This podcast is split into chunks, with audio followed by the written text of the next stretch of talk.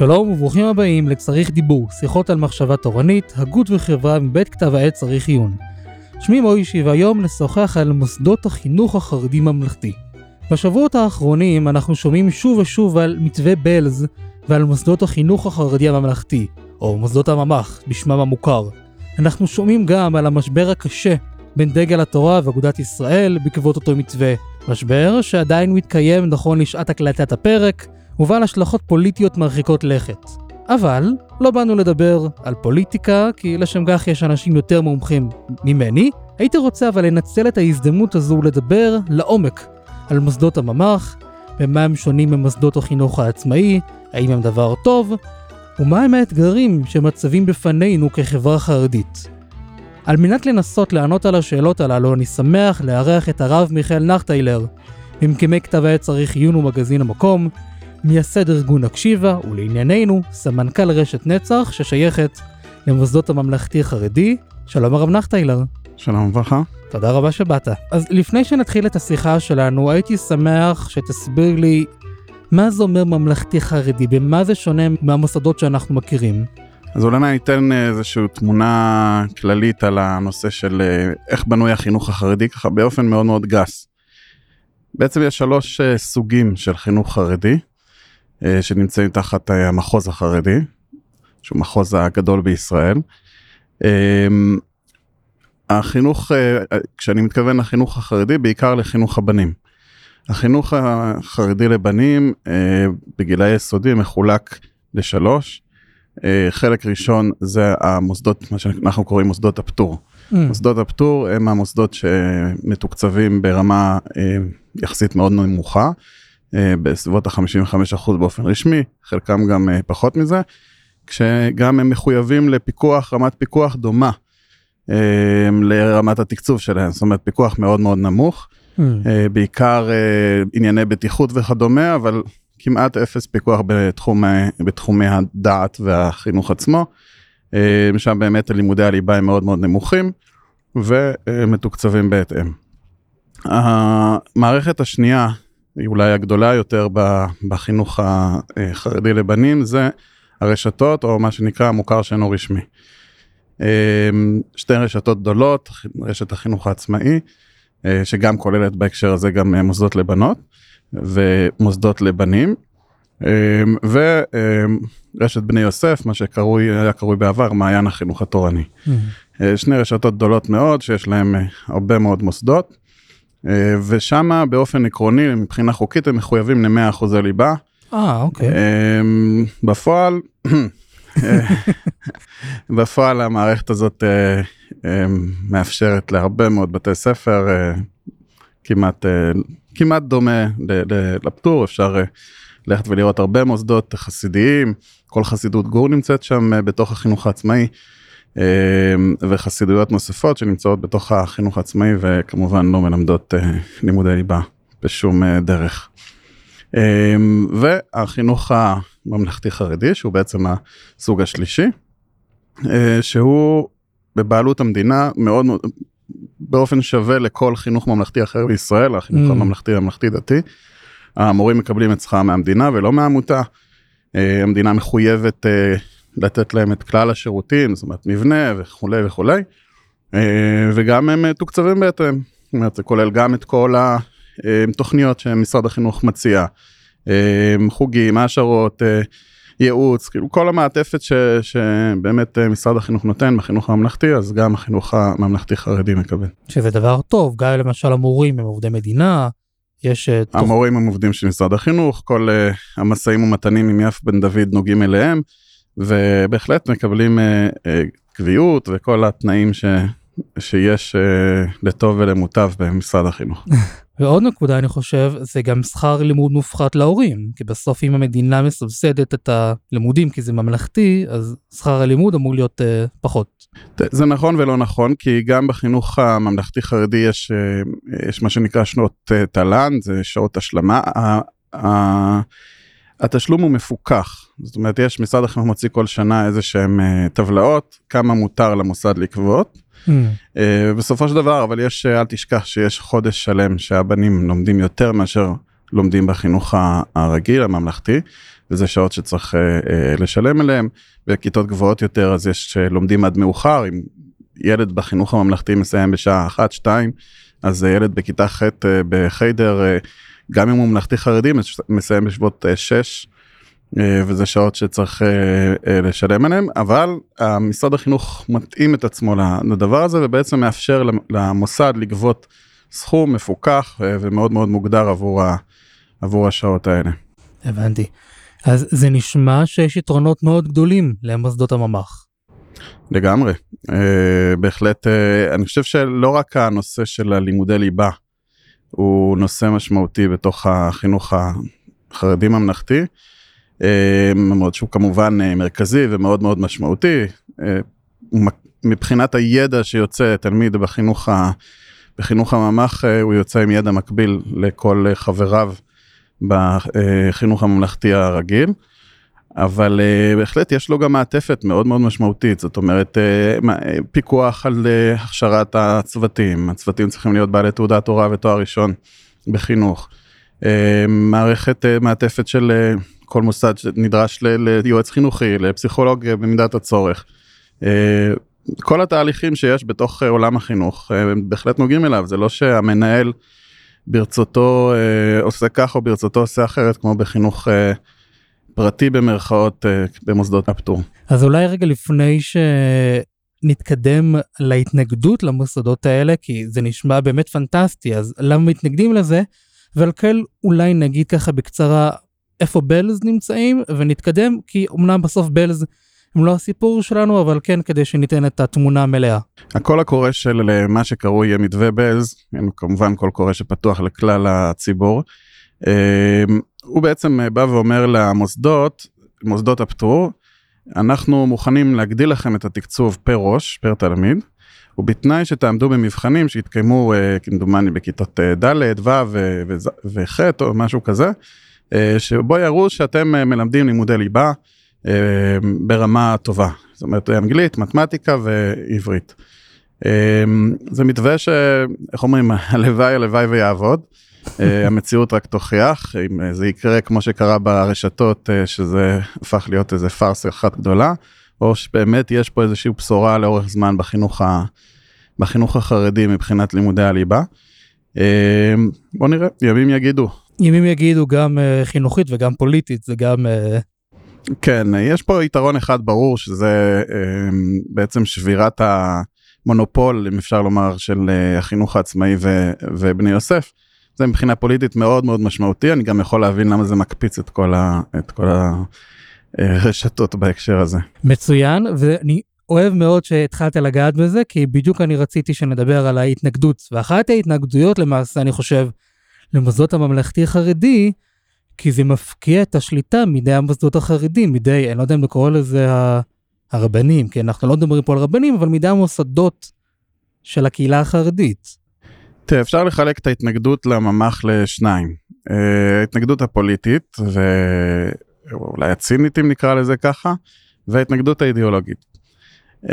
להתנגדות הפוליטית אני לא יודע אם כדאי להתייחס יותר מדי התנגדות פוליטית לכל דבר יש פה מוקדי כוח שמאוד מאוד רוצים לשמור על עצמם בדיוק כמו המאבק בבלז בלז רצו להיכנס לתוך החינוך העצמאי לא נתנו להם ועכשיו שהם מנסים לבד אז פתאום האידיאולוגיה קופצת. שזה מאבק פוליטי בסדר זה באמת פודקאסט בנושא פוליטיקה פנים חרדית אפשר להרחיב בזה. אני חושב שיותר מעניין ההתנגדות האידיאולוגית ושווה להתייחס אליה באופן רציני. ההתנגדות האידיאולוגית קודם כל נובעת מזה שבעצם החינוך הממלכתי חרדי נכנס לתוך משרד החינוך. הוא הופך להיות נשלט על ידי המדינה. ברמה חוקית, זאת אומרת השכר של המורים, של המנהלים משולם על ידי המדינה. ומפה והלאה באמת המוסד נמצא בבעלות של המדינה בפיקוח שלה. והחשש אומר בעצם מהחינוך החרדי התעקש מאז ומעולם על עצמאות חינוכית וברגע שהוא נכנס תחת מדינת ישראל הוא מאבד את העצמאות החינוכית שלו. הוא כבר לא חינוך עצמאי. נכון, הוא בדיוק, הוא לא חינוך עצמאי וזה בעצם מעקר את אותה עצמאות חינוכית ש, שהתעקשנו עליה כל כך הרבה שנים. אני חושב שה... אם שוב, אני מביע פה את אה, דעתי ואת, ה, ואת ההיגיון שעומד מאחורי הממ"ח. אני חושב שגם הניסיון שלי כרגע בטווח הקצר, קצר מאוד אפילו בראייה היסטורית. של כמה שנים אגב? אמ, אני בתוך העולם הממ"ח מכיר אותו משהו כמו חמש, שש שנים. Mm. ואני חושב שה... שה...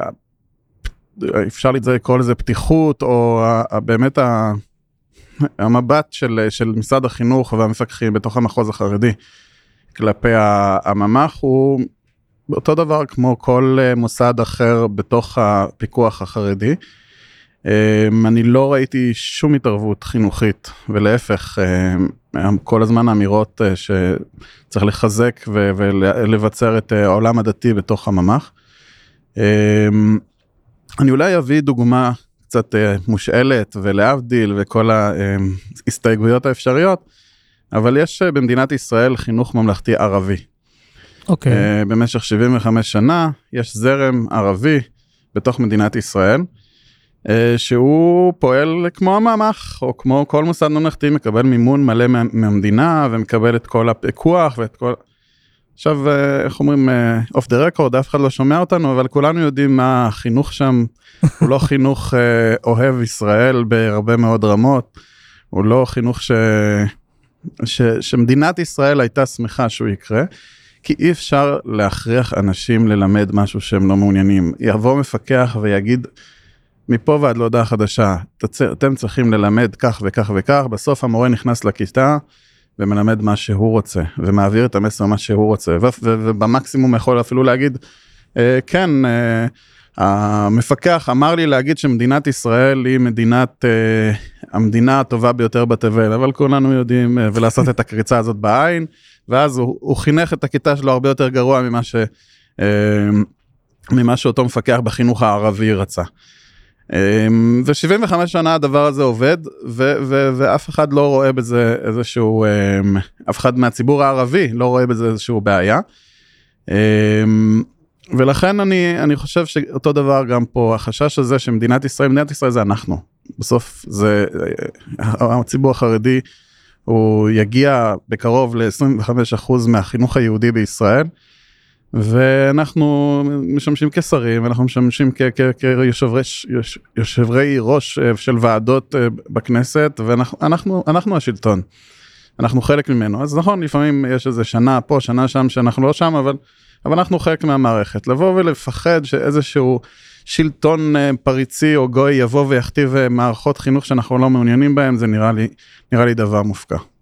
תראה, אני לא יודע, אני לא נמצא בתוך המערכות, אבל כן למשל מדברים על זה שמכניסים לתוך נדמה לי החינוך הדתי, כל העניין של, אה, לא יודע אם קוראים לזה לימודי מגדר, אבל כל מה שקשור לזהות מינית ודברים כאלה, והחינוך הדתי אומרים, לא, אנחנו לא רוצים שתכניסו לנו את זה, זאת אומרת, תבוא מרב מיכאלי או תבוא שרת חינוך כזו או אחרת ותחליט להכניס תכנים פרוגרסיביים, או גם אם לא פרוגרסיביים, תכנים שהם לא תורניים.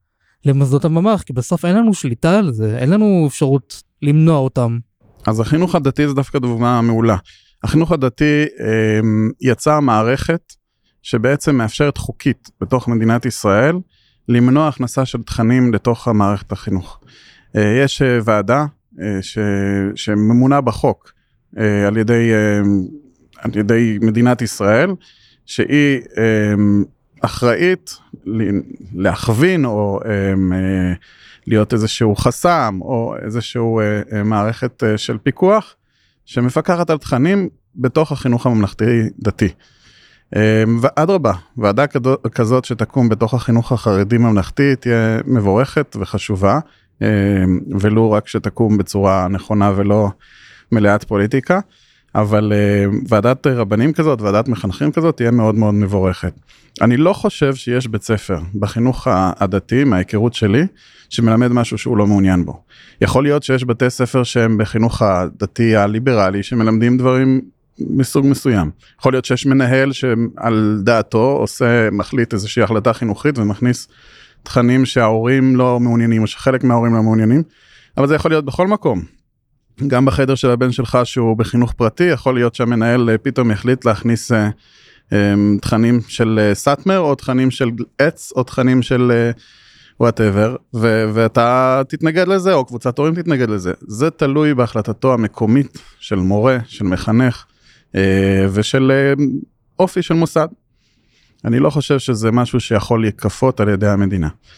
המדינה יכולה לדוגמה להכניס אה, בתוך ספר לימוד של, אם היה ויכוח על ספרי האזרחות, להכניס כל מיני תכנים, אבל שוב, גם פה קיים מאבק וקיימת אוטונומיה בתוך הציבור הדתי, בתוך החינוך הדתי, כדי לאפשר חומרים אחרים.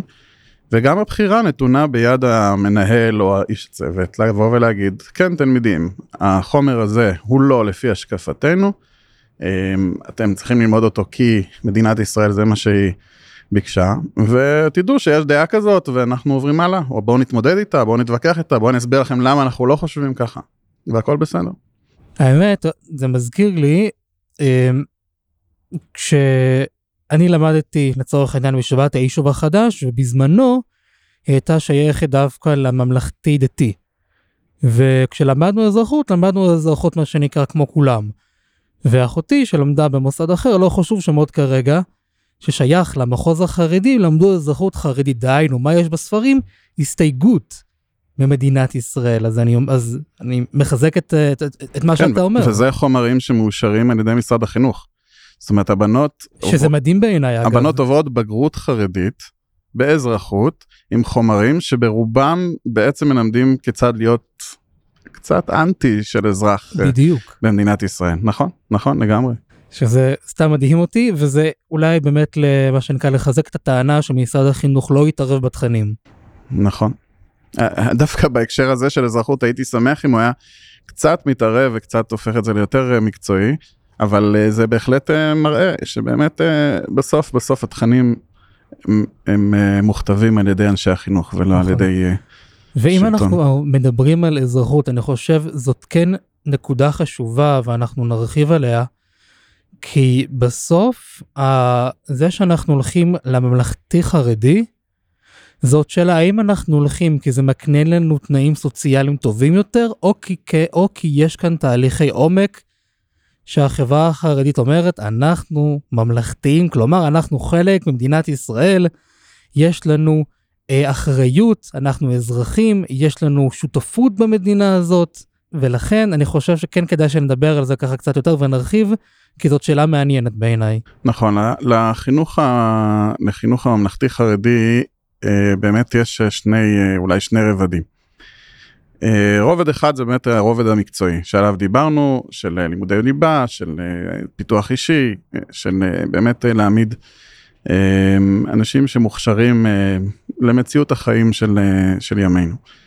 הרובד השני הוא הרובד האידיאולוגי, הוא, אם אני אומר בכנות, לא קיים בכל המקומות של החינוך הממלכתי חרדי. בהקשר של רשת נצח הוא דווקא משמעותי וחשוב. Mm. כי אנחנו אני אגיד אה, בשתי, בשתי מובנים, אנחנו, בשני מובנים, אנחנו חיים ב, ב, במציאות, ב, בתוך אה, מרחב שאנחנו לא יכולים להתעלם, אנחנו חיים במרחב של קהילה, וחיים במרחב של מדינה, אה, וחיים במרחב של עם, אנחנו חלק מעם ישראל, חלק מעם ישראל בארץ ישראל, וחלק מעם ישראל ב, ב, בכלל העולם. אה, ויש לנו שליחות ויש לנו אה, אחריות לשליחות הזאת. ואנחנו לא יכולים להתעלם מזה אנחנו לא יכולים לבוא ולומר אני את נפשי הצלתי ואני לא לא מעניין אותי איפה אני חי. ולחלק לתודעה הזאתי זה תודעה שחשוב באמת להנחיל אותה גם אה, גם לתלמידים כדי לדור הבא כדי שבאמת יהיה יהיה חלק. יהיה חלק יבוא ו- ו- וייתן את ה... את התרומה שלו, את השליחות שלו, אמ, לא רק אה, לעצמו באופן אישי, אלא גם לסביבה הסובבת אותו.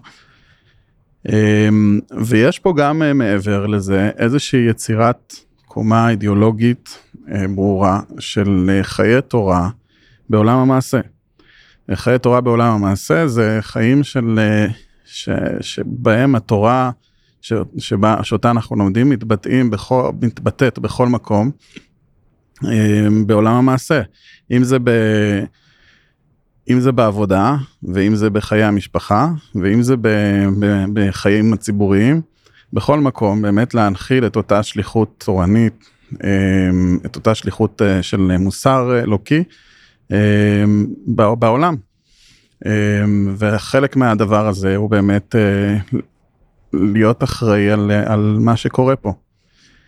אנחנו כבר לא יכולים לבוא ולהגיד אנחנו איזשהו פינה שולית. מיעוט קטן וזניח. נכון, אנחנו פה, אנחנו חלק מרכזי מאוד במדינת ישראל. כמו שאמרת, 25 אחוז, אמרת מהחינוך היהודי, נכון? כן? ואנחנו עוד uh, בעזרת השם נגדל ונצמח, ואני מאחל לנו שנגדל ונצמח. אמן. אבל, uh, אבל זה, זה, זה מטיל עלינו חובה.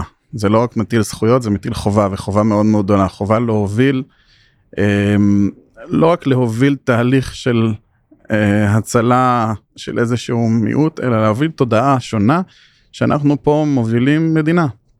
אנחנו חלק מהובלת המדינה, אנחנו חלק מה, מהסיפור הזה, וצריכים uh, לקחת אחריות על הדבר הזה. והדבר הזה צריך להיות בתודעה של ילדים כבר מגיל צעיר, uh, כבר מה, מהחינוך, בגיל בתי הספר ובגיל ישיבה, תיכון. ואני חושב שאחד מהבשורות שצריך להביא החינוך הממלכתי חרדי זה את הבשורה הזאתי. שהוא גם ייקרא ממלכתי, לא רק ב, ברמת הפיקוח שלו, אלא גם ברמת התודעה שלו.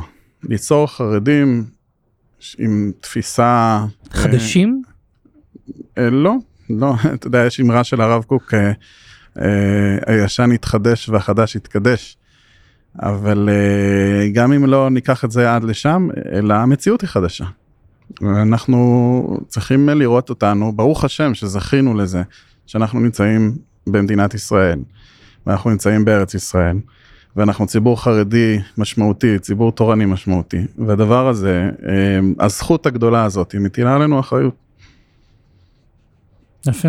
ואיך באמת אבל עושים את זה? איך מחנכים לחרדיות שמתכתבת בתוך העולם הממלכתי שמעורב במדינת ישראל? כי למשל, אם אני לוקח את הדוגמה של הצבא, השאלה עד כמה אנחנו אומרים, אנחנו חלק ממדינת ישראל, יש לנו אחריות אזרחית, ציבורית, חברתית, והשאלה באמת עד איזה מקום זה מגיע, גם ללכת לצבא, עדיין, אני, אני אגיד את זה בצורה קצת פרובוקטיבית, לוותר על עולם הישיבות לטובת הצבא כי חשוב להיות חלק מהדבר הזה שנקרא מדינת ישראל, אז עד, עד כמה ממלכתי ועד כמה חרדי תראה, אני לא חושב שזו שאלה של עד כמה כמה, זה פשוט uh, להעמיד אותם בשני צדדים זה, זה, זה בדיוק לפספס את הנקודה. אוקיי. Okay. Uh, התורה היא ליבת הכל, והיא בסופו של דבר כוללת בתוכה את הכל מבחינה ערכית, לא מדבר מבחינה מדעית עכשיו, מבחינה ערכית. Um, ובין uh, בין אם uh, חיי, חיי ציבור ובין אם חיים פרטיים נמצאים בתוך, uh, בתוך העולם הערכי של התורה. ו... צבא. צבא הוא בהחלט חלק מעולם, מעול... אתה יודע, כל מי שקורא תנ"ך קורא המון המון על צבא ועל מלחמות ועל... השאלה במדינת ישראל אה, של צבא היא שאלה מורכבת. היא מצד אחד אה, בהחלט יש חובה מוסרית, אחריכם יצאו למלחמה ואתם תשבו פה, זה, זה פסוק, אנחנו נמצאים. מצד שני, אמ, הן מבחינה זהותית והן מבחינה דתית, הצבא כרגע לא מקום שמתאים לחרדים, ודאי לא בכמויות. אמ, ופה יש איזשהו נקודה של הווה מחשב אה, שכר מצווה כנגד הפסדה. ויכול להיות שבנקודת הזמן הנוכחית לא נכון לאדם חרדי להגיע לצבא, אלא אם כן נצרך לכך מסיבות אה, אישיות. אבל כציבור, כרגע ההליכה הציבורית לצבא גם תפרק את הצבא וגם תפרק אותנו. האם אתה שואל אותי אם לטווח ארוך אנחנו אמורים להיות גם שם? כן, לגמרי כן. אה, רק צריך לבצע, צריך שגם מדינת ישראל תכיר בכך, מדינת ישראל כמו שאמרתי זה אנחנו, אבל גם הציבורים האחרים במדינת ישראל יכירו בצורך של החרדים ישתלבו בצבא לא רק כ... היי למה אתם לא, אלא כחלק מה, מהסיפור.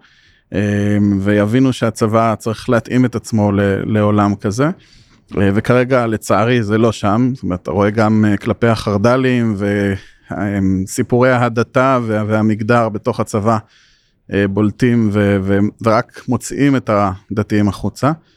וגם הציבור החרדי צריך לעבור תהליך שהוא תהליך ארוך של לקיחת אחריות על המערכת עד רמה כזאת שהוא יבוא ויגיד שנייה אני אני רוצה להיות שם. אני לא אני צריך להיות שם למה אני לא שם? כאילו זה עוד תחום שאני אמור להיות אחראי עליו ואני לא שם. כשנגיע לשם אז עד אז יש עוד הרבה כברת דרך באמצע. הבנתי. ובמוסדות הממ"ח מחנכים לאחריות ולהשתתפות ולממלכתיות, לא יודע אם להשתמש במילה הזאת, אבל... תראה, קשה לי להגיד שבמוסדות הממ"ח מחנכים לזה, כי גם הממ"ח הוא מאוד מאוד מגוון. אה, יש אה, מגוון רחב מאוד של מוסדות בממ"ח, זה יכול להיות חב"ד, חסידי, ספרדי, בעלי תשובה, המון המון המון סגנונות. אני יכול לדבר על המוסדות של נצח, אה, בהקשר הזה כן. זאת אומרת, המוסדות ש, הממלכתיים חרדים שהוקמו על ידי נצח ומלווים על ידי נצח, הם כן, כן אנחנו מנסים להנחיל את התפיסה הזאתי, שהיא עוד צריכה, היא צריכה פיתוח. אני כן יכול לומר שהציבור שהיום שולח לממ"ח הוא ציבור מעורב יותר, הוא ציבור מעורב יותר בתוך ההוויה הישראלית ולכן ממילא, ממילא הם כבר שם באופן טבעי. הבנתי, מעניין אז בוא נדבר רגע על הרובד האידיאולוגי כי אנחנו אומרים הזכרנו קודם תורה עם דרך ארץ להביא את התורה להוציא אותה מה שנקרא מהכולל לחיים עצמם ולמדינה. והשאלה היא איך אנחנו עושים את זה, כי אין לנו מסורת בתורה עם דרך ארץ, לפחות לא ב-70 שנה האחרונות, זאת יש בציונות הדתית, אבל לנו כחברה חרדית אין לנו מסורת של תורה עם דרך ארץ, ולכן השאלה ברמה האידיאולוגית, מה עושים, מאיפה לוקחים uh, מקומות, אם יש רבנים, איך מתמודדים. תראה, זו יצירה שבאמת uh, צריכה להתפתח. Uh, היא לא קיימת במאה אחוז. היא דורשת תלמידי חכמים שישבו ויפתחו אותה. ויש כאלה? יש, יש, אה, יש וזה גם הולך ויקרה באופן טבעי. זאת אומרת, ככל שהיהדות היהדות היא, היא הרבה פעמים תגובתית. זאת אומרת, אה, אנחנו, אתה רואה בשו"תים ש, שנוצרו התייחסויות למציאות משתנה לפי המציאות ש, שקרתה, ואנחנו נמצאים במציאות שאנחנו הולכים להיות רוב במדינת ישראל. אם... אה, אה, אם זה בראשי ערים שפתאום אה, נהיו ראשי ערים חרדיות, אה, אני זוכר שפינדרוס עוד בהיותו ראש עיריית ביתר נתן הרצאה בכנס של צריך עיון לפני, לא זוכר, חמש, שש שנים. לא, no, ו... והוא אמר שם שהוא הגיע ללשכת ראש העיר ופתאום שאל את עצמו, שנייה, יש לי פה כסף שאני צריך, יכול לתת אותו או לניקיון, או לאבטחה נוספת, או למוסדות חינוך. איפה איפה השולחן ערוך שמסביר לי לאן לתעדף את הכסף אני לא אני לא יודע מה מה איפה האמירה התורנית בהקשר הזה. אז אני לא יודע אם זה קשור דווקא לממ"ח זה שאלה הרבה הרבה יותר כללית ש, שכולם נדרשים לענות עליה. אבל באמת שאלה איפה התורה בכל המציאות הציבורית שאנחנו חיים בה. אי אפשר שהתורה האמירה היחידה שלה תהיה תיזהרו תישמרו ובואו ננסה לסוג אחור. אה, א', כי זה לא עובד. אני זוכר כשאני הייתי בחור ישיבה, אה, לפני 20 שנה המאבק היה על רדיו ב-mp3. Mm. כל הקירות היו מלאים פשקווילים, בחור שהיה לו mp3 הוא היה נחשב בחור מדורדר ואיום ונורא. ואנחנו יודעים איפה אנחנו היום. אז האם המאבק היה אז טקטית גרוע? אני לא חושב, כי, כי נכון לעכב את ה... במידה מסוימת לעכב את, את המכשלות ועד ש, שמוצאים את הפתרונות הראויים אליהם. אבל האם זה עיקר המאבק שהיהדות צריכה לעסוק בו, שעולם התורה צריך לעסוק בו? ממש לא. זה פשוט, uh, הנה, אנחנו היום, בחור ישיבה, פרומר, יש לו mp3. uh, אז, uh, אז זאת אומרת שהמאבקים פשוט נכשלו לאורך זמן, בפרספקטיבה ארוכה. וצריך לחשוב איזה תוכן אנחנו אנחנו נותנים מה המאבקים שלנו צריכים להיות מאבקים לתוכן לא לא רק לשמירה. או שמעתי למשל מהרב פייבלזון אה, אנחנו צריכים לא רק להשקיע בחומה אלא גם בבניית העיר שבתוכה. בדיוק כי ברגע שיהיו חורים בחומות בסוף נגלה שאנחנו מנסים רק להגן על כלום ושום דבר. נכון בנינו חומות כציבור חרדי בנינו חומות ובנינו טוב הציבור החרדי הצליח והשכיל אולי היחיד בעולם. אמ, שהצליח והשכיל אה, לבנות חומות אה, שעומדות איתן מול אה, גל פרוגרסיבי מטורף ששוטף את העולם המערבי. ו...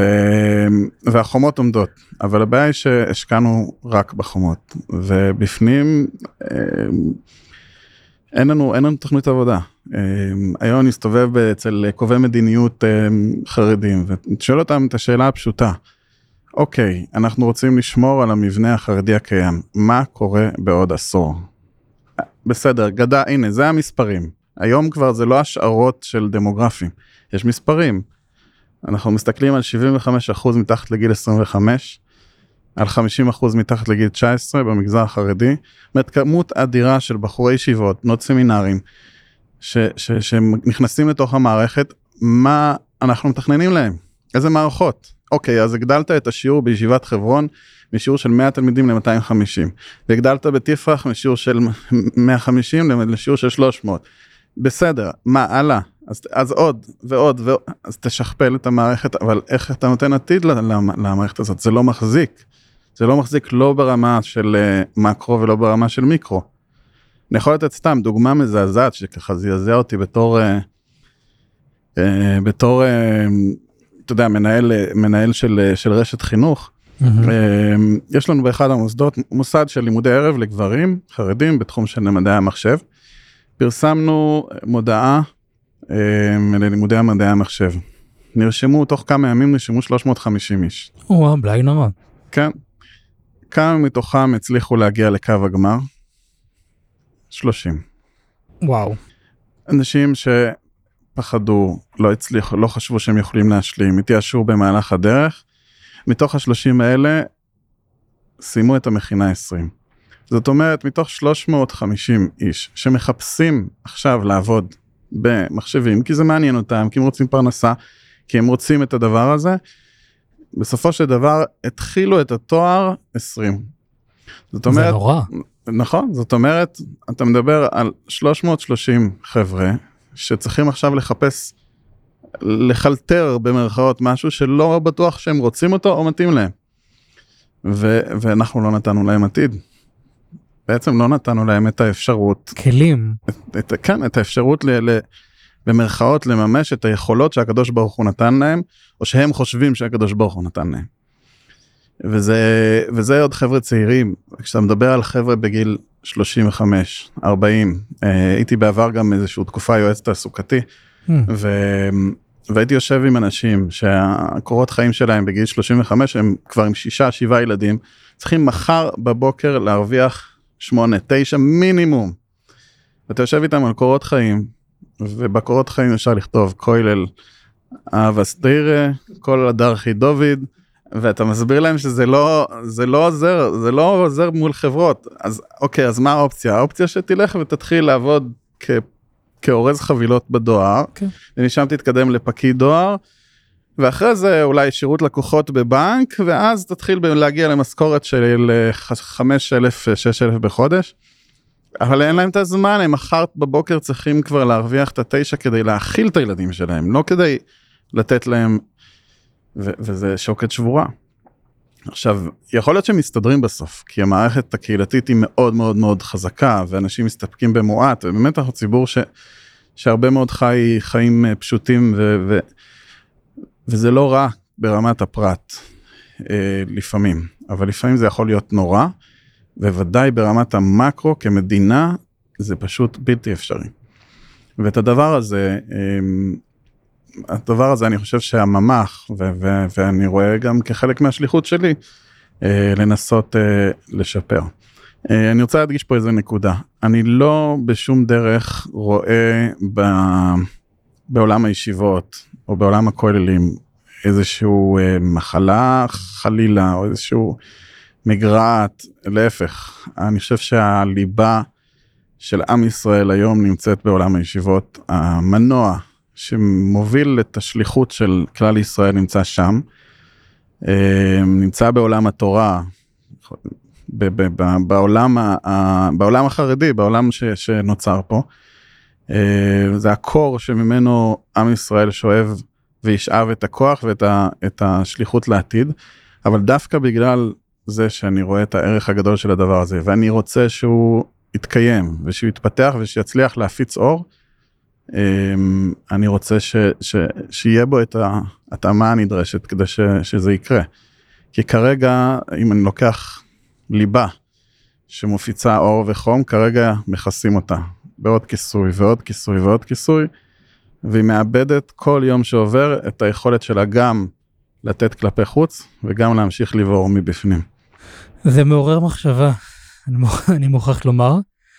אני כן רוצה אבל לשנייה לחזור אחורה, כי אם אני מבין ממך נכון, הדרך שניתן כלים וניתן uh, כנפי רוח, אם תרצו, uh, ודאי ברמת הפרט, לבחורים, גם לבחורות, אבל כרגע אנחנו אומרים על, על בחורי ישיבות, לתת להם כלים להצליח בעולם התעסוקה ושלא ינשרו 330 אה, מדעי, בקורס למדעי המחשב, זה למעשה מתחיל במוסדות החינוך היסודיים, של לתת להם כלים של מתמטיקה, אנגלית, היסטוריה, עוד כישורי חיים.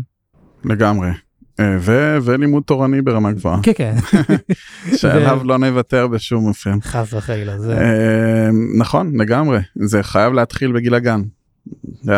יש מחנכים, לא, לא זוכר משם זה נאמר, ש- שהחינוך מתחיל ב- בחודשי ההיריון שלהם. אבל אה, או ויש כאלה שאומרים עוד אה, לפני כן מהחתונה. אבל אה, נכון זה צריך להתחיל זה צריך להתחיל גם מבחינה חינוכית וגם מבחינה ציבורית. כן מההתחלה.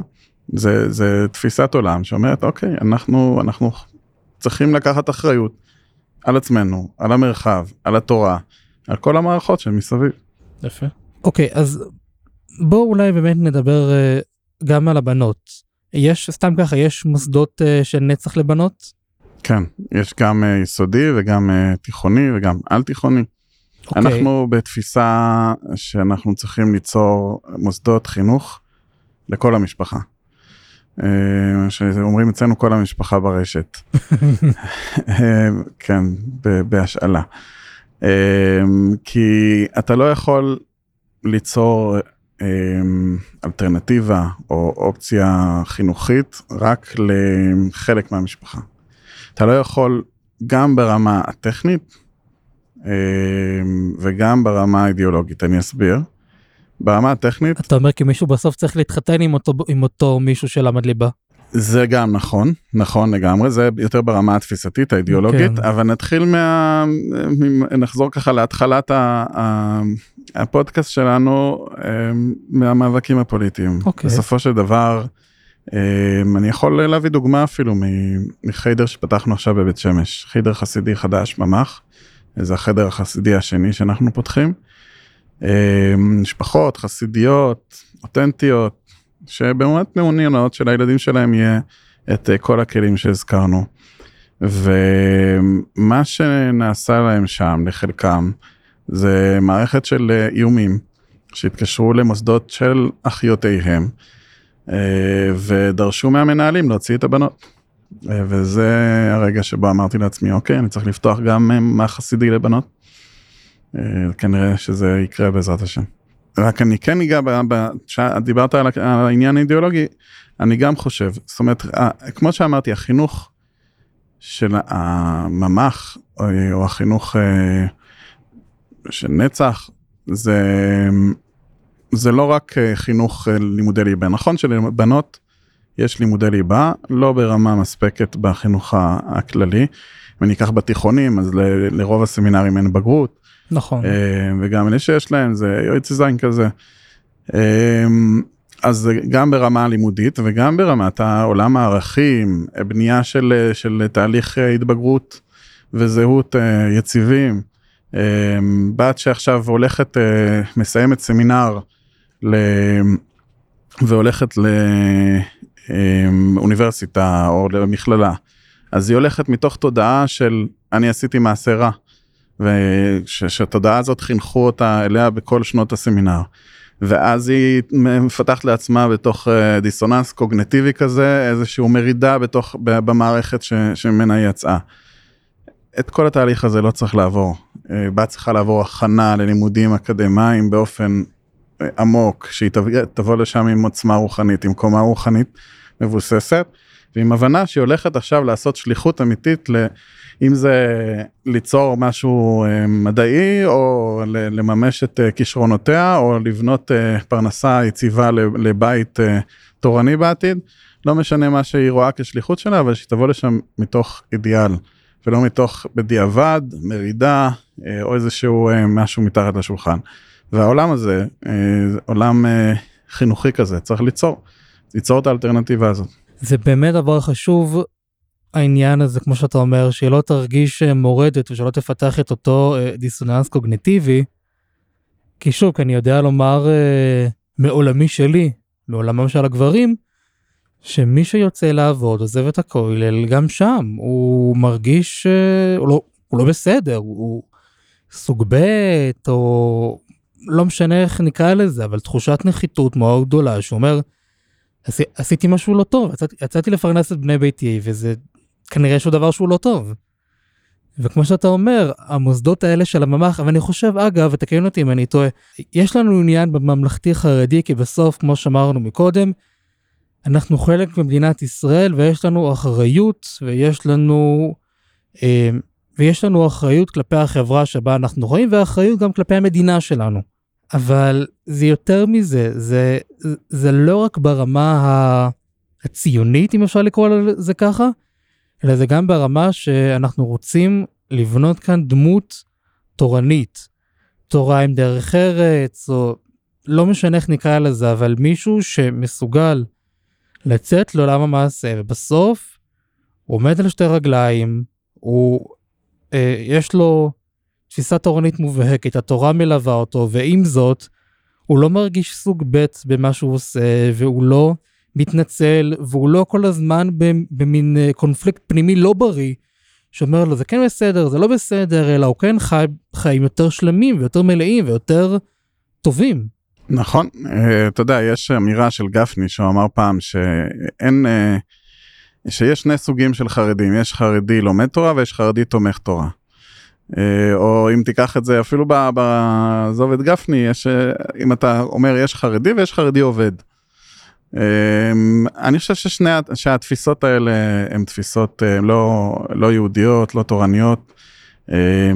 כל מי שלומד מתנ"ך ועד אה, גמרא ורואה ומציאות אחרת לחלוטין. אה, וגם ראשונים, לא, לא, לא צריך, אני לא חושב ש, שצריך אפילו להוכיח את זה. ו-70 שנה אחורה גם, זה גם... אה, נכון, זו מציאות שנוצרה ב, ב, בדורות האחרונים, וזו מציאות שהייתה חיובית לחלוטין כ, כחלק מבנייה, אבל בשל, יש, כמו בכל בניין, יש שלבי בנייה ויש שלבי חיים. אנחנו עברנו את שלב הבנייה, ועכשיו אנחנו בשלב החיים, ובשלב החיים צריך להתחיל לחיות. ומי שמחזיק את הפיגומים עוד uh, כל חייו ומשאיר את האבק ואת רעש הפטישים, ומחזיק אותם בידיים, הוא צריך איזשהו, uh, uh, אתה יודע, טיפול אולי. אבל זה, זה, אנחנו לא שם. זה כבר בכובעך כהקשיבה. זה... אמ, אנחנו לא שם, הציבור שלנו לא שם, וצריך באמת אה, לצאת מה, מה, מהתפיסה הזאת. יש אנשים שנועדו אה, אמ, להנהיג ולהוביל רוחנית את הציבור. אה, כל אדם חשוב שיהיה לו קומה רוחנית וילמד, אם זה גבר, אם זה אישה, כל אחד במקומו ילמד ויבנה את קומתו הרוחנית, ואיתה יחיה חיי תורה בעולם המעשה. יש כאלה שחיי התורה שלהם זה ללמד, יש כאלה שחיי התורה שלהם זה ליצור אה, תורה, לייצר את הבשורה המוסרית של עם ישראל לעולם, ויש כאלה, ש, ויש כאלה, והם הרוב המוחלט, שהם צריכים לחיות את החיים אה, כפי, ש, כפי שהם, כפי שהעולם נוצר. חיי עסקים, חיי מלאכה, חיים, אה, חיי יצירה אומנותית, מכל, מכל סוג שהוא. אה, זה המציאות שה, שה, של הבריאה, והתורה נועדה כדי לתת לנו את ההדרכה איך לחיות אותם. ומי, ש... ומי שלא תופס את התפיסה הזאת של, של העולם הוא עולם מעשה, שה, שהתורה אמורה לה, לתת לנו את ההדרכה כיצד לבטא אותו, כיצד לפתח אותו, כיצד אה, אה, לגדל ולרומם אותו, לקדש אותו. אמ, אני לא מבין איך הוא, איך הוא רואה את, את התורה האחרת. נכון. וזה מוביל אותי לשאלה, אתה חושב שכולם, שכל החינוך החרדי צריך לעבור לממלכתי חרדי? כי אמרנו, זו תפיסה חשובה, אזרחית, תורנית, כולם צריכים לעבור לממלכתי חרדי? תראה, אתה יודע, אצלנו כחרדים כל אחד צריך להיות כמוני, אז אה, זה משהו מובנה, אבל אה, לא, אני חושב שצריך לתת את ה... ליצור פה מערכת שהיא מערכת איכותית, גם תורנית, גם מקצועית, גם אה, אידיאולוגית, איכותית ברמה גבוהה, כך שהיא תהווה אלטרנטיבה לבחירה. אם, אם בחור או בחורה מתאימים לסגנון מוסד אחר, אז הם חייבים ללכת לשם. אבל אה, חייב שתהיה אה, בחירה משמעותית בין אה, כמה סוגים של, של מסלולים, והבוחר יבחר. אתה יודע מה, אני רוצה רגע לחזור לה, להתנגדויות, כי אני חושב שאחת ההתנגדויות החזקות, זה שמוסדות הממ"ח הם צבועים בצבע מאוד בוהק, אם תרצה, בצבע כתום בוהק, של יש עתיד. כי בסוף מי שיזם את הדבר הזה זה שי פירון, אה, בהמשך אה, עוד אה, חבר כנסת, יאיר לפיד, וזה מאוד נראה כאיזשהו תנועה של יאיר לפיד או יש עתיד מנסים לשנות את הציבור החרדי, ולכן, אם אנחנו מצטרפים למוסדות האלה של, של הממלכתי החרדי שהוא הקים, אז אנחנו בעצם מודים לו, כאילו, אז יאיר לפיד צדק. טוב, תראה, אפשר להגיד את זה על אה, כל אה, מדינת ישראל פחות או יותר. אתה יודע, בן גוריון לא היה צדיק הדור והוא ייסד את המדינה, אז אם אנחנו מצטרפים אה, ומקבלים תקציבים מהמדינה, אז אנחנו מחזקים את בן גוריון, אולי. יש כאלה שאומרים את זה ולכן גם לא מקבלים יכול להיות, תקציבים. אבל נכון, אבל אנחנו, רוב רובו של הציבור נאמן להשם ולתורתו לא, לא נמצא שם.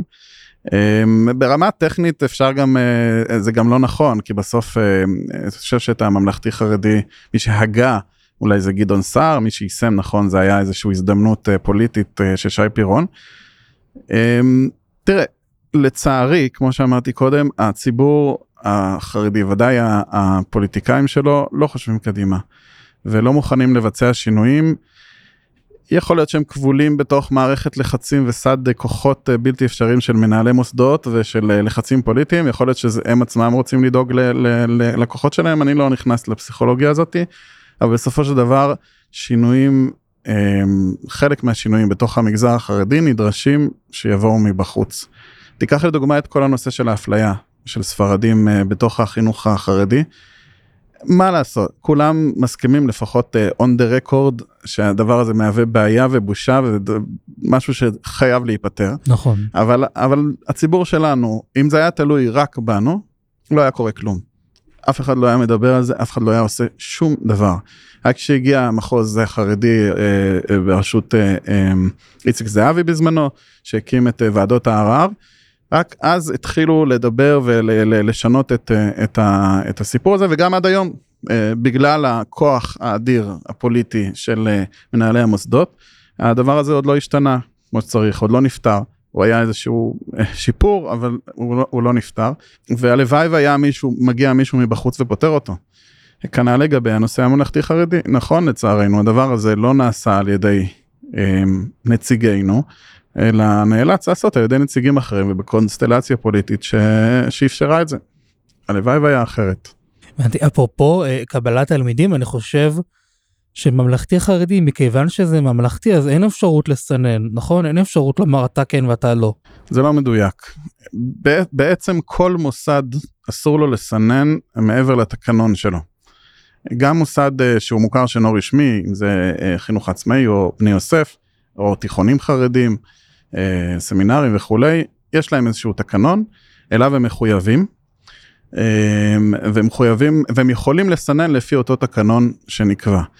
אה, כנראה גם אה, הממ"ח. הממ"ח, אה, כל מוסד ממ"ח, אם אני עכשיו פותח מוסד ממ"ח ביידיש, ויכול לכתוב בתוך התקנון שיוסכם יחד עם הפיקוח, שהמשפחה צריכה להיות דוברת יידיש. וזה בסדר גמור, משרד החינוך מקבל את המגוון הזה. מה שכן, במוסדות שהם לא מוסדות ממלכתיים, הרמה, היכולת של מנהל להתחמק מהתקנון הזה היא הרבה הרבה יותר רחבה. ולכן אה, כאילו נוצר רושם שבממ"ח אי אפשר לסנן ובמקומות mm. אחרים אפשר לסנן. זה פשוט עניין של עמידה בתקנון. זה נכון שבממ"ח היכולת לסנן היא הרבה הרבה יותר נמוכה כי אתה צריך, אה, כי אין לך את היכולת לשחק. אתה צריך לעמוד בתקנון, מי שעומד בתקנון יתקבל, מי שלא עומד לא יתקבל. ואין דרך פה לשחק. במוסדות אחרים זה הדבר הזה נתון לאיזשהו משחק. ולכן אני, אולי זה יכול לפתור את עניין אפליית הספרדים. נכון, בממ"חים באמת יש הרבה הרבה פחות אפליה. עכשיו, אולי גם כי הציבור מלכתחילה יותר פתוח, אבל גם... יכול להיות, יכול להיות, אבל גם כי פשוט אי אפשר. אי אפשר, אה, מנהל ממ"ח חייב להיות עיוור צבעים. אה, למרות שאני מכיר ממ"חים ספרדים, אבל אה, שוב, אם יבוא אשכנזי להתקבל שם, אני משער שלא יהיה דרך לסנן אותו. הבנתי, אוקיי, יפה. והייתי רוצה ככה, לקראת סיום, קצת יותר פן אישי, כי זה כן מעניין אותי, מה הביא אותך להקים לנצח ולהצטרף לממ"ח? מאיפה זה מגיע? את נצח הקים ידידי הרב מנחם בומבך. אוקיי. אמ, אני הצטרפתי אליו אמ, לניהול הרשת. יש לנו תחושת שליחות עמוקה, בין אם אה, למרחב שבו אנחנו חיים, לעם ישראל ולתורה. אה, אני חושב שלא מדינת ישראל ולא התורה יוכלו להמשיך ולפרוח אה, לו הציבור החרדי ימשיך לנהוג כפי שהוא נוהג היום, ללא אלטרנטיבה ראויה. אה, הן מבחינה כלכלית, כמו ש, שהסברתי, אה, אתה יודע, המטוסים עולים כסף, MRI עולה כסף, וכשהציבור החרדי, ברוך השם, הולך וגדל, מדינת ישראל לא תוכל להחזיק את זה לבד לאורך זמן. לפעמים אוהבים להגיד שזה איזה שהם מילים של כמו שאמרת יש עתיד כן. אבל אה, אבל ממש לא אני מכיר הרבה מאוד כלכלנים שהם אנשים שאוהבים את החברה החרדית אוהבים את עולם הערכים שלה אבל מאוד מאוד מודאגים. אה, כי, כי באמת זה המספרים המספרים ברורים יכול להיות שיהיה נס אבל אבל אין סומכים על הנס. וגם מבחינה רוחנית אני מסתכל על בחורי ישיבות אני פוגש בחורי ישיבות אני מסתכל על בנות סמינר אני מסתכל על ציבור רחב שהולך ו- וגדל ו... והוא חייב אלטרנטיבה איכותית יותר. אה, גם מבחינה אידיאולוגית גם מבחינה חינוכית גם מבחינה מקצועית הוא חייב את זה. אם לא זה הם, יכול להיות ש, שאנחנו נצליח להחזיק את החומה איכשהו גם אם יהיו חורים והיא תתפורר אבל העיר שבתוכה פשוט לא, לא, לא תתקיים. הבנתי.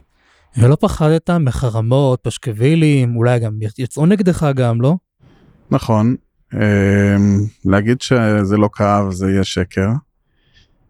אבל אה, נכון אין, אין תהליך ציבורי כשאתה נכנס לתחום הציבורי ו, ולקח לי זמן להבין את זה אפשר אה, לראות בשערות הלבנות אין תהליך ציבורי שהוא נטול ביקורת. ולפעמים ככל שאתה עושה משהו יותר משמעותי אז הביקורת גם תהיה יותר חריפה. לצערי הרב הרבה או רוב הגדול של הביקורת נעשה אה, מחוסר ידע וסביב אינטרסים פוליטיים. אה, אני מק...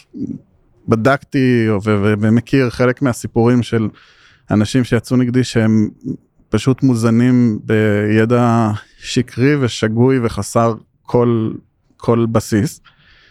אמ, אבל יכול להיות שחלקם גם מודאגים ממש ממה שאני עושה. וזה לגיטימי, זה כואב לי שהם אה, יוצאים נגדי, אבל uh, זה חלק מהעסקה, זה חלק מהחבילה, זה חלק מהשליחות, ואני מסתכל סביבי, אתה יודע, מפוליטיקאי זוטר בתת תת תת ועדה באיזה ארגון אה, קיקיוני, ועד לראש ממשלת ישראל, כל מי שנמצא בתחום הציבורי חוטף ביקורת, זה חלק מה, מהסל. ואנחנו למרות הכאב נמשיך הלאה עם, ו, ונקווה שגם נעשה עוד הרבה טוב. אמן, הלוואי. אני כן, למרות שזה כן הייתה ורצים, אבל כן יש שאלה שככה, שככה פתאום אני חושב עליה. אתה יודע, אנחנו יושבים פה בקרן תקווה, גם כמו שאמרתי מקודם, אתה מהמקימים של צריך עיון, ואחד מהדברים של צריך עיון, זו הגישה השמרנית שלו, שאומרת, אנחנו עושים שינויים בצורה תהליכית יותר, לאט לאט, צריך לראות מה ההשלכות, אולי גם בהידברות מול הרבנים, מול הזרם המרכזי, ופתאום עכשיו, במוסדות האלה של נצח והממ"ח, העמדה הנפשית עוברת לעמדה נפשית של, אה, אני, אני, אני לא אגיד חתרנית, אבל היא כבר לא כל כך שמרנית. אני לא מסכים. השמרנות היא לא כפייה. שמרנות היא התפתחות אבולוציונית, אה, כמו שאמרת, זהירה ו- ו- ומחושבת. אה, ומה שהמציאות שלנו היא מציאות אה, רדיקלית. המציאות שבה אה, גדל ציבור באופן משמעותי ענק ובאיזשהו ניסוי חברתי שאין לו אח ורע בעולם אה, מחליט שהוא רק לומד או, או מהווה או יוצר חברת אה, חברה שאידיאולוגית רואה את האנשים שעוסקים בפרנסה כ, כסוג ב' או שהיא מייצרת איזשהו מודל שהוא מודל שהוא לא קיים לא היה קיים ולא לא קיים באף מקום בעולם. זה מציאות רדיקלית. המציאות שאני מוביל אליה היא מציאות שהיא דווקא הייתה לאורך כל השנים גם שנות גלותנו וגם לפני, לפניהם וגם בשנים הראשונות של, של מדינת ישראל והציבור החרדי. ו, ו, והיא דווקא מציאות שנבדקה ו, ו, והדורות בנו עליה ו, ובנו אותה והיא המציאות השמרנית. מה שכן אני משתדל ומנסה ככל שאפשר באמת שהדברים ייעשו באופן מדוד כמה שאפשר בליווי רוחני בליווי של רבנים בליווי של אנשי חינוך. כדי שבאמת לא יהיה פה שבירת כלים פרוגרסיבית. אבל בתפיסה איך שאני רואה את המציאות אנחנו אנחנו לא אנחנו נלחמים נגד הפרוגרסיה לא לא להפך. יפה. ואיך אתה רואה את העתיד? של המוסדות של החברה? אני אופטימי. אוקיי. אני אופטימי. אני חושב ש...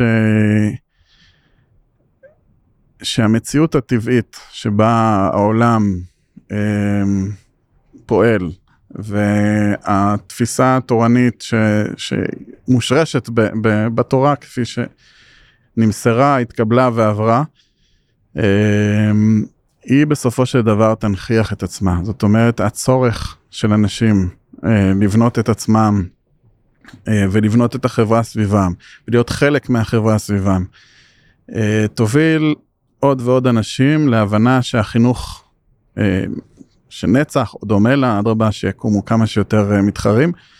אה, היא, היא, היא נותנת את המענה והפתרון וה, וה, והעתיד. וככל שיהיו יותר בחורי ישיבות שיחפשו תוכן, ככל שאנשים יותר יבינו שמה שהכלים שנתנו להם כתלמידים היו חסרים והם לא רוצים שהילדים שלהם יהיו באותו מקום. אז ככה באמת המערכת שאני חלק ממנה תיבנה ותתפתח. במקביל כמובן למערכות אחרות שאני מקווה שרק ישתפרו תוך כדי התחרות של התחרות המבורכת של חינוך תורני איכותי וירא שמיים. אמן, הלוואי. תודה רבה לרב מיכאל נחטאלה, הייתה באמת שיחה מעניינת, מעוררת מחשבה ונראה מה יהיה. נקווה לטוב בעזרת השם. בטוח, בעזרת השם. תודה רבה רבה. בשמחה. אגב, זאת הזדמנות גם להודות לך על כל, בלי קשר פה בצריך עיון על הליווי העזרה וההכוונה גם בפודקאסט הזה, גם במקומות אחרים. הקשיבה, תודה רבה כמובן גם לרב ישוע פפר, לאליהו לוי וליוסי גרין, גם על הליווי העזרה וההכוונה שלהם. ואחרונים חביבים, תודה רבה לכם, המאזינים. כמובן שנשמח לשמוע מה חשבתם על הפרק הזה, ואתם מוזמנים להמשיך ולהאזין לנו כמו גם לפרקים הקודמים בפלטפורמת הפודקאסטים האהובה עליכם. אני הייתי מוישי וניפגש בעזרת השם בפרקים הבאים.